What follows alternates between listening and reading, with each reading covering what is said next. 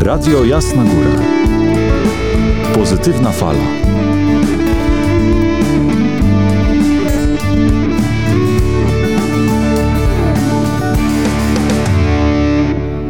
W Radiu Jasna Góra nadszedł czas na audycję w zdrowym ciele. Karolina Górnik-Horn, dietetyk, razem z nami, czyli oznacza, że dziś będzie o jedzeniu, a konkretnie o jedzeniu, szczególnie z uwzględnieniem małych dzieci. To za kilka chwil. Mieszkasz daleko? Szukaj nas na www.radiojasnagora.pl Z nami gość Karolina Górnik-Horn, dietetyk z Akademii imienia Jana Długosza w Częstochowie. Witam serdecznie. Dobry wieczór.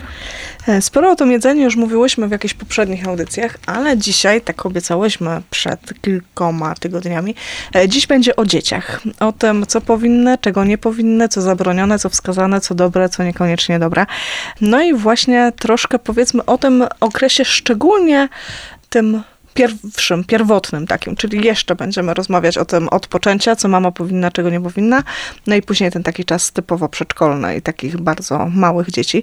Czy są jakieś takie najważniejsze zasady, które y, trzeba stosować, jeżeli mamy małe dzieci i co mogłoby być powiedzmy taką podstawą do wszystkiego?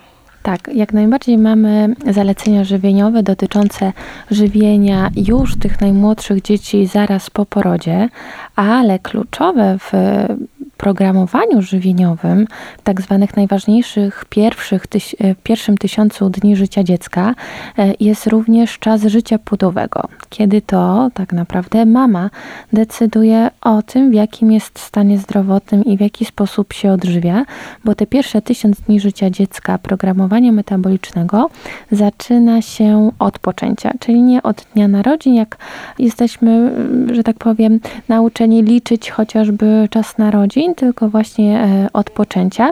I najważniejszymi takimi mm, aspektami jest e, odpowiednie przygotowanie się na ten e, okres ciążowy.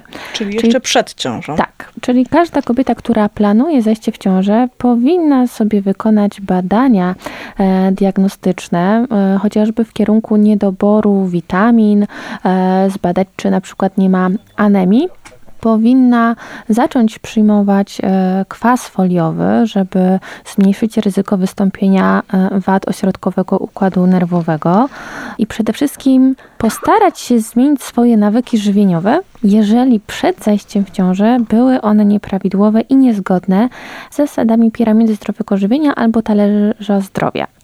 Jeżeli przed zajściem w ciążę masa ciała jest za duża i tutaj, żeby e, oszacować tą masę ciała i czy jest ona prawidłowa, stosuje się współczynnik Body Mass Index, e, gdzie musimy e, znać dwie wartości, czyli wzrost i masę ciała takiej kobiety. Jeżeli ten współczynnik BMI będzie w granicach między 18,5 a 24,9, to znaczy, że przed zajściem w ciążę moja masa ciała była prawidłowa. Jeżeli ten współczynnik BMI był między e, wartościami 25 a 29,9, to znaczy, że przed zajściem w ciążę miałam już nadwagę i w czasie ciąży będę mogła zdecydowanie mniej tych kilogramów e, przytyć niż kobieta, która zachodziła w ciążę z prawidłową masą ciała. A jeżeli mój współczynnik BMI przed zajściem w ciążę wynosił powyżej 30, to znaczy, że miałam już otyłość. I tutaj te przyrosty masy ciała w przypadku kobiet otyłych przed zajściem w ciążę powinny być najmniejsze, czyli kluczowe. To jest przygotowanie się do ciąży pod kątem e, uzupełnienia niedoborów witamin i składników mineralnych, normalizacja masy ciała oraz e, zmiana nawyków żywieniowych na zdrowsze, a w przypadku kobiet, które no, stosowały używki w postaci nadmiernej ilości spożywanego alkoholu czy palenia papierosów, również powinny pomyśleć o rzuceniu prawda, e, tych nałogów. Czyli tu mówimy jeszcze o tym okresie przed ciążą. A co już w trakcie samej ciąży? W trakcie samej ciąży e, zwiększa się zapotrzebowanie energetyczne e, kobiety ciężarnej w stosunku do tych niebędących w ciąży i w zależności od trymestru, w którym jest kobieta, a przypominam, że e, okres ciąży to jest 40 tygodni podzielone na trzy trymestry i w pierwszym trymestrze zapotrzebowanie energetyczne kobiety ciężarnej wzrasta o 85 kilokalorii na dobę w stosunku do całkowitego zapotrzebowania energetycznego. W drugim trymestrze jest to dodatkowe 285 kilokalorii na dobę, a w trzecim trymestrze 475 kilokalorii na dobę. Dlatego chciałam zwrócić również uwagę na to, że mitem jest e, powiedzenie, które towarzyszy, że w czasie ciąży trzeba jeść za dwoje, bo jeżeli ja rozumiem za dwoje, to znaczy razy dwa, czyli jeżeli moje zapotrzebowanie przed zajściem w ciążę wynosiło 2000 kilokalorii, no to za dwoje to mm, miałabym przyzwolenie spożywać nawet 4000 kilokalorii. No niestety nie, dlatego że zbyt duża podaż energii w czasie ciąży będzie wiązała się ze zbyt szybkimi przyrostami masy ciała kobiety ciężarnej, co może wiązać się z ryzykiem rozwoju chociażby cukrzycy ciążowej, jak również nadmiernego wzrastania płodu w macicy u kobiety i wtedy takie dziecko urodzi się na przykład z masą ciała powyżej 4, 4 kg 200, no i w tym momencie będzie to dziecko, które będziemy określać mianem makrosomika, czyli dziecka urodzonego z za dużą masą ciała. Jeszcze jeżeli dojdzie tutaj do rozwoju cukrzycy ciążowej mm, i nadmiernej masy urodzeniowej, to te dzieci są w grupie ryzyka rozwoju zaburzeń metabolicznych i e, rozwinięcia otyłości już w wieku dziecięcym w porównaniu do dzieci, które urodziły się z ciąż niepowikłanych cukrzycą ciążową i o prawidłowej masie ciała.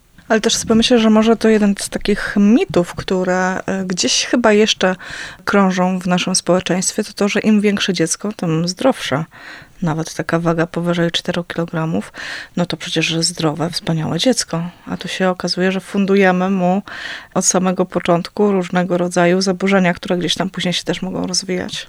Tak, już tutaj środowisko naukowe i lekarskie wie, że e, jak to się mówi, takie pulchne, tłuściutkie dziecko to wcale nie znaczy e, jakby zdrowe dziecko, prawda? Czyli tutaj nie możemy popadać ze skrajności e, w skrajność, bo wiadomo, że zbyt małe przyrosty masy ciała w pierwszych miesiącach życia i takie wychudzenie dziecka też nie wróży nic dobrego i też może być problematyczne, to tak niestety nadmierne te przyrosty masy ciała będą wiązały się z szybszym rozwojem i namnażaniem się chociażby komórek tłuszczowych w organizmie takiego dziecka, które przy błędach żywieniowych i nadmiernej podaży energii, chociażby z węglowodanów prostych czy nasyconych kwasów tłuszczowych, będą skutkowały powiększaniem się tych komórek tłuszczowych, rozwojem otyłości już w wieku właśnie dziecięcym.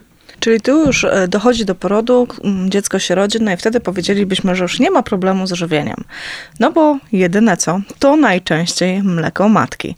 E, no ale no to wtedy mama powinna się w jakiś odpowiedni sposób e, odżywiać. Nie mamy diety mamy karmiącej takie jak to były kiedyś zalecenia, że kobieta, która karmi dziecko piersią, e, nie może spożywać na przykład surowych warzyw czy owoców, nasion roślin strączkowych, albo że nie może e, przyprawiać e, na przykład potraw, które ma zamiar zjeść, ponieważ no, wtedy to mleko będzie inaczej smakowało i dziecko niechętnie będzie później tą pierś ssało, a jest wręcz na odwrót. Właśnie im ta dieta będzie bardziej uboższa, czyli dieta mamy karmiącej będzie bardziej bardziej uboższa, e, bardziej ograniczająca, tym dojdzie do niedoborów po prostu, jeżeli chodzi o tą kobietę. Jeżeli ona sobie pomyśli, że przez najbliższy rok, czyli tyle, ile mniej więcej zamierza karmić dziecko piersią, jej jedzenie będzie bez smaku, jałowe, ciągle gotowane jakieś papki, tak, niedoprawiona zupa, to jest większe prawdopodobieństwo, że zaniecha karmienia po prostu piersią i zdecyduje się na przejście na przykład na mleko modyfikowane. A badania kliniczne pokazują, że e, dla dziecka zdrowie jest, jeżeli, jeśli mama oczywiście może, bo mamy różne przypadki, kiedy no, kobieta nie może karmić piersią. Ale jeżeli e, to karmienie piersią jest możliwe ze strony mamy i dziecka, to tutaj pod kątem takim ochronnym, tak, te dzieci, które są karmione piersią, mają mniejsze ryzyko rozwoju właśnie otyłości w wieku późniejszym. Ale to też się wiąże chociażby z rodzajem porodu. I tutaj odnośnie rodzaju porodu e, możemy właśnie wyróżnić poród siłami natury albo poprzez cesarskie cięcie. No i kobietom, które rodzą naturalnie, łatwiej jest rozpocząć to karmienie piersią, a kobiety, które rodzą poprzez cesarskie cięcie, e, no mają częściej problemy z rozpoczęciem tej laktacji. Jeżeli już to mleko modyfikowane jest wprowadzone, to najczęściej później te dzieci na tym mleku modyfikowanym zostają albo są po prostu karmione mieszanie, czyli troszkę mleka mamy, trochę mm, tym mlekiem modyfikowanym dopajane i zdecydowanie krócej to mleko mamy jakby jest podawane. Więc jeżeli chodzi o kobietę, no to zapotrzebowanie energetyczne w czasie e, karmienia piersią, przy wyłącznym karmieniu piersią to jest około 500 kilokalorii więcej na dobę. W drugim półroczu życia dziecka, kiedy zaczynamy rozszerzać dietę niemowlęcia, to zapotrzebowanie energetyczne wzrasta o dodatkowo 400 kilokalorii w stosunku do całkowitej przemiany materii, ale zdecydowanie większy wpływ na zdrowie dziecka ma to, co mama je w czasie ciąży a nie to, co je w czasie karmienia piersią. No i też to pytanie mleko modyfikowane czy mleko naturalne. No mówię tu o sytuacji, kiedy mamy wybór, e, nie o takiej sytuacji, kiedy rzeczywiście z jakiegoś powodu kobieta nie może karmić, no bo to jest wtedy jak gdyby jednoznaczna odpowiedź, ale niekiedy z takich e, powodów trochę bym powiedziała, że to trochę wygodniej. E, gdzieś tam zaczynamy wprowadzać to mleko modyfikowane. Czy ono jest zdrowe do końca dla dziecka? Oczywiście, że jest zdrowe, jeżeli jest dopuszczone na rynek zgodnie z zasadami rozporządzenia Unii Europejskiej, e, który reguluje chociażby e, ilość kalorii w 100 ml takiej mieszanki czy, czy ilości białka, ale nigdy nie jesteśmy w stanie odtworzyć idealnego składu, jakim jest mleko mamy w mieszankach mleka modyfikowanego. Tak? Czyli oprócz tego, że mm, mleko mamy spełnia funkcje odżywcze, to spełnia również funkcje żywności funkcjonalnej, czyli przynoszącej prozdrowotne właściwości nie tylko dostarczenia kalorii, białek, tłuszczy czy węglowodanów, ale również taka żywność funkcjonalna, modulująca chociażby mikrobiom e, takiego niemowlęcia, a producenci mlek modyfikowanych nie są w stanie w 100% odtworzyć składu po prostu mleka matki. Ale jeżeli karmimy, tak, to wiemy, że karmimy mieszankami e, dopuszczonymi do obrotu, e, które nie byłby możliwy, ponieważ tutaj e, te ustawy o tej żywności dla niemowląt są obowiązujące w naszym kraju. E, no i też niewątpliwie na pewno karmienie naturalne powoduje też chociażby te rzeczy dodatkowe, powiedzielibyśmy dodatkowe plusy, jak chociażby bliskość matki z dzieckiem. No ale dobrze, to mówimy o tym pierwszym okresie. W którym momencie e, należy tę dietę rozszerzać i od czego rozpoczynać? E, rozszerzamy mm, dietę najlepiej po szóstym miesiącu, ale nie wcześniej niż po skończeniu przez dziecko 17 tygodnia życia i nie później niż 26 tydzień życia. Czyli najlepiej byłoby karmić wyłącznie piersią do 6 miesiąca, a potem rozszerzać dietę. No i jak rozszerzamy dietę? No najlepiej e, poprzez wprowadzenie najpierw e, warzyw przed owocami. Ze względu na to, że owoce mają bardziej słodkawy e, smak i są bardziej, że tak powiem, satysfakcjonujące dla podniebienia dziecka, dlatego najpierw wprowadzamy warzywa, czyli te produkty, które mają taki specyficzny, goryczkowaty posmak, bo jeżeli najpierw wprowadzamy coś bardziej słodszego, to potem ciężko jest nam wprowadzić te mdłe, gorzkawe po prostu produkty. Czyli jak wprowadzamy prowadzimy asortyment warzyw w postaci e, jakichś ugotowanych, zmielonych warzyw, pire, jakieś papki, to potem jak dziecko już pozna e, smaki warzywne, zaczynamy wprowadzać owoce, podając jednocześnie warzywa. Kolejne, jeżeli chodzi o produkty, to musimy pamiętać o tym, żeby po szóstym miesiącu wprowadzić do diety dziecka produkty bogate w żelazo, czyli na przykład mięso czy chociażby jaja, ze względu na to, że te zapasy żelaza w organizmie dziecka zaczynają powoli się zmniejszać, tak? Czyli to, co dziecko sobie zmagazynowało w okresie ciąży, w okresie porodu, czyli ta tętniąca pępowina, no i to, co wystało z mlekiem po prostu mamy, to zaczyna już być mało. Dlatego musimy do diety dziecka wprowadzić również właśnie produkty bogate w żelazo. Mówimy mięso, mówimy e, jaja, no ale to jest też to pytanie właśnie o te nieszczęsne mięso, kurczaki i to, co cały czas nam się mówi, że to jednak mięso, które jest dość mocno modyfikowane, chociażby przez różnego rodzaju antybiotyki. Czy zatem ono jest zdrowe dla tak małego dziecka? Jeżeli e, mięso jest przebadane weterynaryjnie, to tak, ale pamiętajmy o pochodzeniu i przebadaniu tego mięsa, bo bardzo często kusimy się na przykład na e, mięso gdzieś tam od sąsiada z zapłotu na wsi, które to mięso nie widziało weterynarza, tak, albo lekarza, który by podbił i to mięso by dostało pieczątkę, że jest to e, bezpieczne i nadaje się do podawania na przykład tak małym dzieciom, prawda? Więc tutaj też nie zawsze takie źródło będzie bezpieczne dla naszego dziecka, ale jeżeli chodzi o ilości, to są naprawdę niewielkie, bo na samym początku podajemy ilości, tam jest 10 gramów tego mięsa jak na porcję, prawda? Czyli jeżeli sobie wyobrazimy pierś z kurczaka, tak, e, która taka pojedyncza ma około 250 gramów, a to jest 10 gramów tylko dla dziecka, czy 1,25. To nie cały kotlet schabowy, który zjadamy po prostu w niedzielę tylko to jest naprawdę niewielka ilość, ale niezbędna w diecie właśnie mm, rosnącego dziecka. To o tym okresie takim niemowlęcym za chwilę będziemy o tym troszeczkę starszym, ale też zapraszam i Państwa 516 216 776 516 216 776. Jest czas, by wysłać SMS-a, jeżeli tylko jest takowe pytanie, więc zapraszam.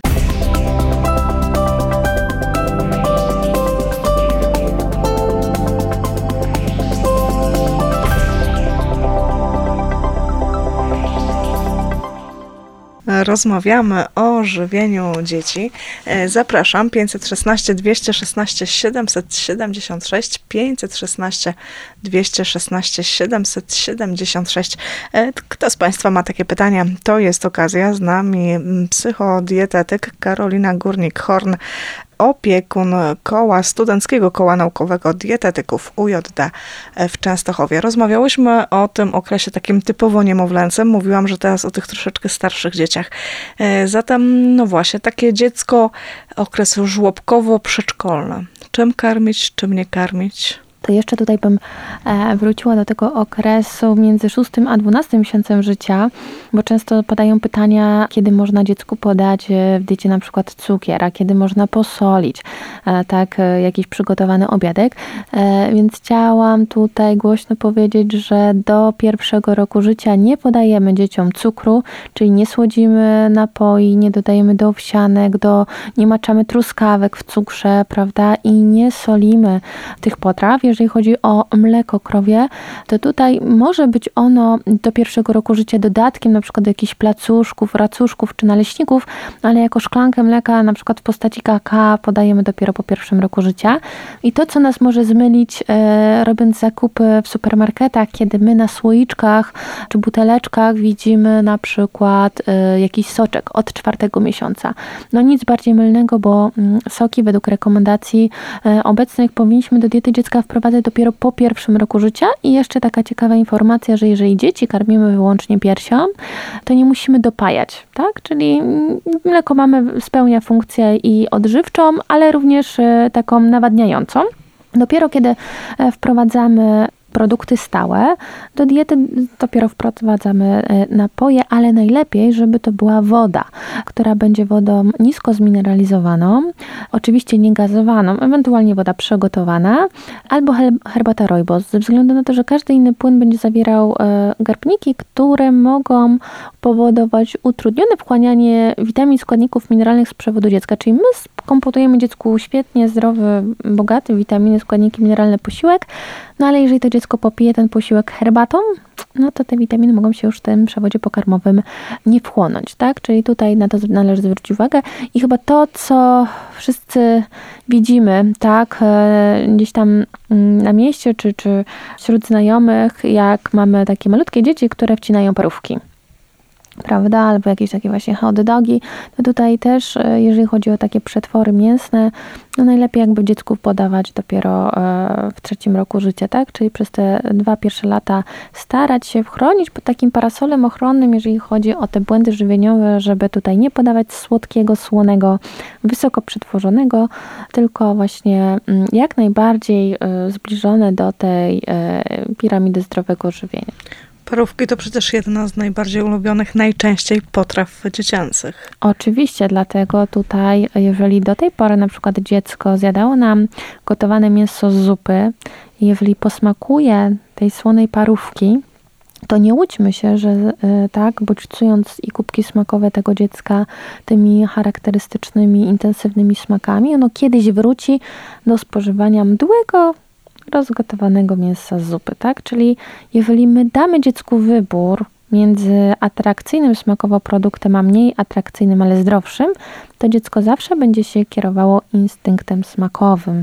I to na rodzicach leży odpowiedzialność za preferencje żywieniowe dziecka, bo te preferencje żywieniowe kształtują się do drugiego roku życia.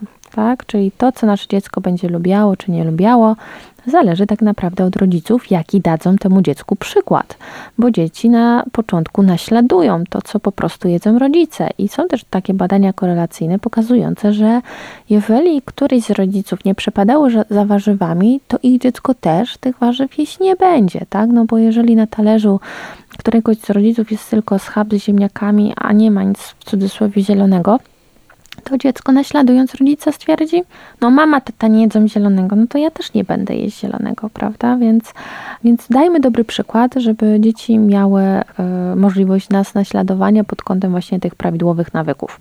No i jak karmić takie y, dzieci y, żłobkowo-przedszkolne? No takimi największymi powiedzmy grzechami jest niestety wprowadzanie zbyt dużej ilości słodkich produktów do diety dziecka, tak? Czyli co prawda odchodzimy od tego, ale zdarzają się jeszcze sytuacje, gdzie na przykład e, dzieciom podawane jest słodkie kakao na śniadanie albo jakieś czekoladowe kulki do mleka, tak zamiast płatków owsianych.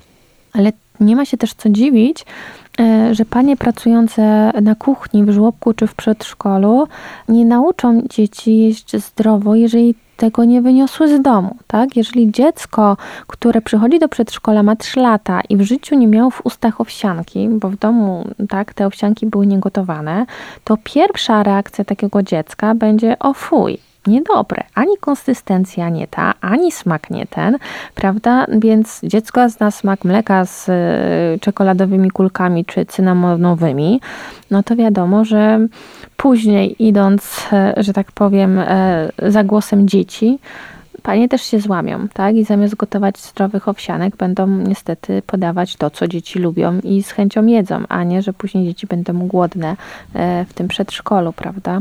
Więc... No to często jest ten argument, no wolę dać coś niezdrowego, byle tylko mieć spokój, byle to dziecko zjadło, e, niż nie dawać te, e, znaczy niż miałabym dawać te rzeczy niezdrowe, których i tak to dziecko nie będzie jadło te zdrowe, które by dziecko nie jadło. No tak, ale ktoś to dziecko nauczył jeść tych niezdrowych rzeczy, prawda? I teraz tutaj należałoby trochę, że tak powiem, pochylić czoła i, i, przyznać się, tak? To ja po raz pierwszy dałam dziecku wybór między płatkami owsianymi, a na przykład czekoladowymi, tak? To ja dałam dziecku na przykład e, wybór, czy sobie e, zje parówkę na śniadanie, czy na przykład e, jakimś tam kanapkę z warzywami, prawda? Więc tutaj z tymi preferencjami jest jak z literami. No, trzeba się nauczyć pewnych smaków, tak? Więc jeżeli e, zaczniemy od wprowadzania do diety dziecka e, tego przysłowiowego, ohydnego, zielonego brokuła, to może się okazać, że dla dziecka to będzie w późniejszym wieku jedno z bardziej ulubionych warzyw. Ale jeżeli my najpierw podamy najsłodszą marchewkę, tak, buraczki i bataty, a potem będziemy chcieli wprowadzić tego brokuła, no to niestety, ale temu dziecku już ten brokuł nie posmakuje. Poza tym rodzice za szybko się poddają. E, no bo jeżeli dziecko raz, drugi, trzeci coś wypluje, to rodzic stwierdza, a to chyba moje dziecko tego lubić nie będzie, tak? Ale tu chodzi o to, że my musimy bodźcować te kubki smakowe i się nie zniechęcać, tak? Czyli podajemy, podajemy, podajemy, bo po raz pierwszy podany produkt jest nieznany smakowo, więc będzie traktowany przez dziecko jako produkt niesmaczny. No chyba, że będzie e, nadmiar e, cukru i soli, bo niestety takie mamy preferencje również jako dorośli. Trochę będę bronić tych rodziców e, i tak trochę, no bo to nie ze swojej woli rodzice dają te zdrowe czy mniej zdrowe rzeczy, bardziej bym powiedziała mniej zdrowe, bo trochę chcą powiedzieć, no rozszerzamy ten wachlarz smakowy dziecka, pozwalamy mu coraz więcej rzeczy jeść po to, żeby też miało urozmaicenie na talerzu. Ale to chce mi pani powiedzieć, że będzie pani e, tutaj bronić rodziców, e, bo podadzą na przykład dzieciom pączki na śniadanie albo Nie, aż tak słodkie. to nie, ale na przykład jakieś słodycze, e, słodycze, jakieś owoce i tak dalej. Coś, co jest zdrowe samo w sobie. Tak, jeżeli tutaj mówimy o owocach, jakichś musach owocowych, jak najbardziej tak, ale brońmy jak najdłużej, żeby to dziecko dostało czekoladę, batoniki czekoladowe, e, słodkie serki, e, tak, tak, czy, czy jakieś e, smakowe jogurty, e, bo wielu później pacjentów przychodzi do mnie, no jak to moje dziecko ma zjeść ten jogurt naturalny, przecież on jest niedobry. No ale tak naprawdę nigdy pani nie dała wyboru swojemu dziecku, tak? Bo pani założyła z góry za dziecko, że nie będzie mu smakował ten jogurt naturalny i podała pani smakowy. No to w drugą stronę jest bardziej ciężko przestawić się ze smakowych jogurtów z powrotem na te no, mniej atrakcyjne smakowo jogurty naturalne, prawda?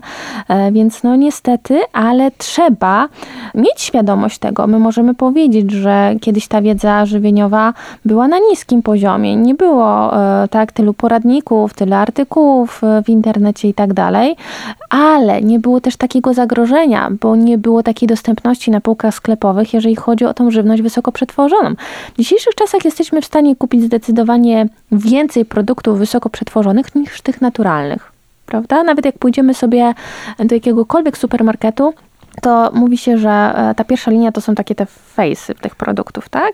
No więc produkty naturalne tam zajmują 2-3 fejsy, czyli 2-3 buteleczki koło siebie, ale 10 buteleczek obok jest smakowych, tak? Bo producent wystawi truskawkę, wanilię, pomarańcze, leśne owoce, jagody i tak dalej, prawda? Więc nawet optycznie, objętościowo w tych sklepach tych zdrowszych produktów jest zdecydowanie mniej, więc rodzic zachęcony chociażby również reklamą telewizyjną, widząc wpadającą truskawkę do e, kubeczka świeżo wydojonego mleka prosto od krowy, będzie myślał, no skoro to reklamują w telewizji, no to nie może być złe, prawda? Bo pewnie... Jeszcze ta truskawka. Tak, jeszcze ta świeża truskawka, która wpada do świeżo wydojonego mleka, e, do, świeżo wydo... do mleka ze świeżo wydojonej krowy, prawda? SMS od babci. E, witam, dziękuję za audycję. Czy można dziecku dwuletniemu dać chleb czy pszenną bułkę? Jeżeli chodzi o e, produkty pszenne i dzieci do drugiego roku życia, jak najbardziej tak. Z dziećmi do trzeciego roku życia uważamy, żeby nie poddawać nadmiernej ilości produktów pełnoziarnistych ze względu na ilość błonnika pokarmowego, który jest w tych produktach. Tak, czyli jakbyśmy chcieli bardzo zdrowo rozszerzać dietę i nagle przez cały dzień podajemy chlebek razowy, makaron razowy, kaszę gryczaną, to może się pojawić na przykład problemy z zaparciami. Dlatego ta piramida zdrowego żywienia dla dzieci dzieci jest dopiero od trzeciego roku życia. E, tak, czyli wcześniej musimy zwracać uwagę, żeby nie było nadmiaru tego błonnika pokarmowego w diecie tych dzieci. Też się teraz, e, kiedy Pani słucham, trochę zastanawiam nad tym, że e, no, to są takie sytuacje, kiedy e, rodzice z założenia stosują różnego rodzaju, chociażby rodzinnie pewne diety, na przykład chociażby ograniczając gluten. I tak przy okazji tego pytania o tę bułkę i o ten chleb, to się zastanawiam właśnie, no bo czy w tym wieku, do trzeciego roku życia chociażby, powinno się stosować właśnie takie diety? Absolutnie nie. Jeżeli, nie, nie, nie. Jeżeli my nie mamy przesłanek medycznych e, tak, i żadnych dolegliwości ze strony dziecka, to nie powinniśmy żadnych takich e, diet eliminacyjnych wprowadzać. Tym bardziej, że jeżeli chodzi o um, gluten, to wprowadzamy go pomiędzy czwartym a dwunastym miesiącem życia tak? Czyli tutaj już w pierwszym roku ten gluten podajemy. I kiedyś były e, takie przesłanki, że jeżeli im później wprowadzimy gluten do diety dziecka, tym większe prawdopodobieństwo, że dziecko nie będzie chorowało na celiakię.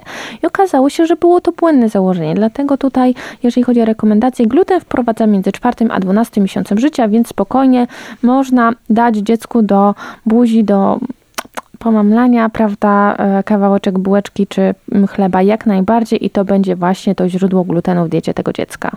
No i ten czas taki przedszkolny to też to ten odwieczny problem rodziców dzieci niejadków.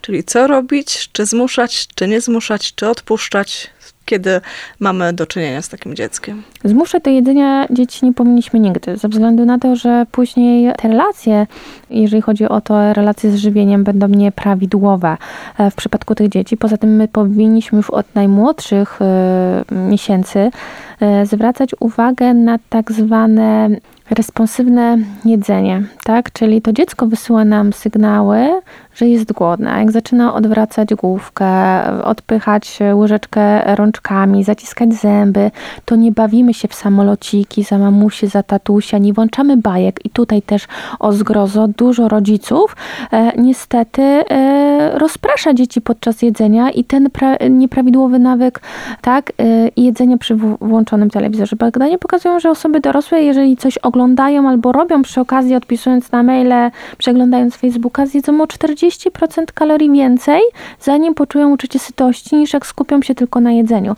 Czyli dajmy dzieciom jakby tą sferę zaufania, że to dziecko wie, ile chce zjeść i kiedy poczuje już sytość i odmówi powiedzmy tego jedzenia, prawda? A co zrobić, jeżeli nasze dziecko e, nic nie lubi? Nie rezygnuję z podawania zdrowych produktów. Naszym błędem będzie w momencie, kiedy my będziemy, żeby cokolwiek zjadło, wyciągniemy tą nutellę, parówkę, by cokolwiek zjadło. Dajmy alternatywę, ale między tymi zdrowymi produktami, prawda? Więc jak dziecko będzie głodne, to w końcu coś zje. Jakiejś sytuacji, żeby się, e, że tak powiem, nie zagłodziło, nie ma, ale musimy pamiętać, żeby również dawać dobry przykład i starać się spożywać te posiłki razem z dziećmi, tak? Bo potem to wygląda mniej więcej tak, że jak ja pytam rodziców, co oni jedzą na obiad, a co dziecko dostaje, to okazuje się, że dziecko dostaje gotowanego ziemniaczka, brokułka, kalafiora i kawałek mięska z zupy, e, a rodzic siedzący obok zje frytki schabowego i sałatkę z majonezem, tak? No to nie, my musimy dać dziecku przykład. Ja muszę mieć to samo na talerzu, co moje dziecko, prawda? Żeby zobaczyło, że to, co ja jem, jest zdrowe i ono ma to samo. Ostatnio usłyszałam taki e, dość fajny przykład. Myślę, że to w ramach takiej dobrej praktyki warto się też podzielić. Kiedy mama wpadła na pomysł, że zaczęła jeść warzywa dziecko pytało, co jeszcze mi dasz? Nie, nie, nie, to jest tylko dla dorosłych. I w ten sposób to dziecko tak bardzo chciało zacząć jeść jak ten dorosły, że dzisiaj jest po prostu pochłaniaczem każdej ilości warzyw. To też zależy od wieku dziecka, tak? Bo nie zawsze ten argument, że to jest tylko dla dorosłych, będzie się sprawdzał w przypadku takich małych dzieci, prawda? Bo no być może z przekory chce być taka jak mama, jak tata, dorosły, prawda? Y, to zadziała, ale co jak dziecko powie, okej okay, mamo, skoro to jest dla dorosłych, to ty sobie jedz, a ja e, do osiemnastki nie tknę na przykład sałaty albo pomidora, prawda? Więc nie możemy zagwarantować, że ten sposób będzie skuteczny e, w przypadku każdego dziecka. No zawsze jest takie e, ryzyko. No niestety, czas dzisiejszej audycji już dobiega końca. Myślę, że o tym, o tej diecie dla dzieci mogłybyśmy jeszcze dość długo poopowiadać, więc pewnie jeszcze gdzieś tam ten temat będziemy kontynuować, a za to spotkanie dzisiejsze. Bardzo serdecznie dziękuję. Karolina Górnik-Horn z Studenckiego Koła Naukowego Dietetyków UJD w Częstochowie. Dziękuję bardzo dziękuję. Bardzo. Dobranoc. Dziękuję również i Państwu. Audycja w zdrowym ciele w każdy wtorek o 19.30. Jolanta Kobojek mówię. Do usłyszenia.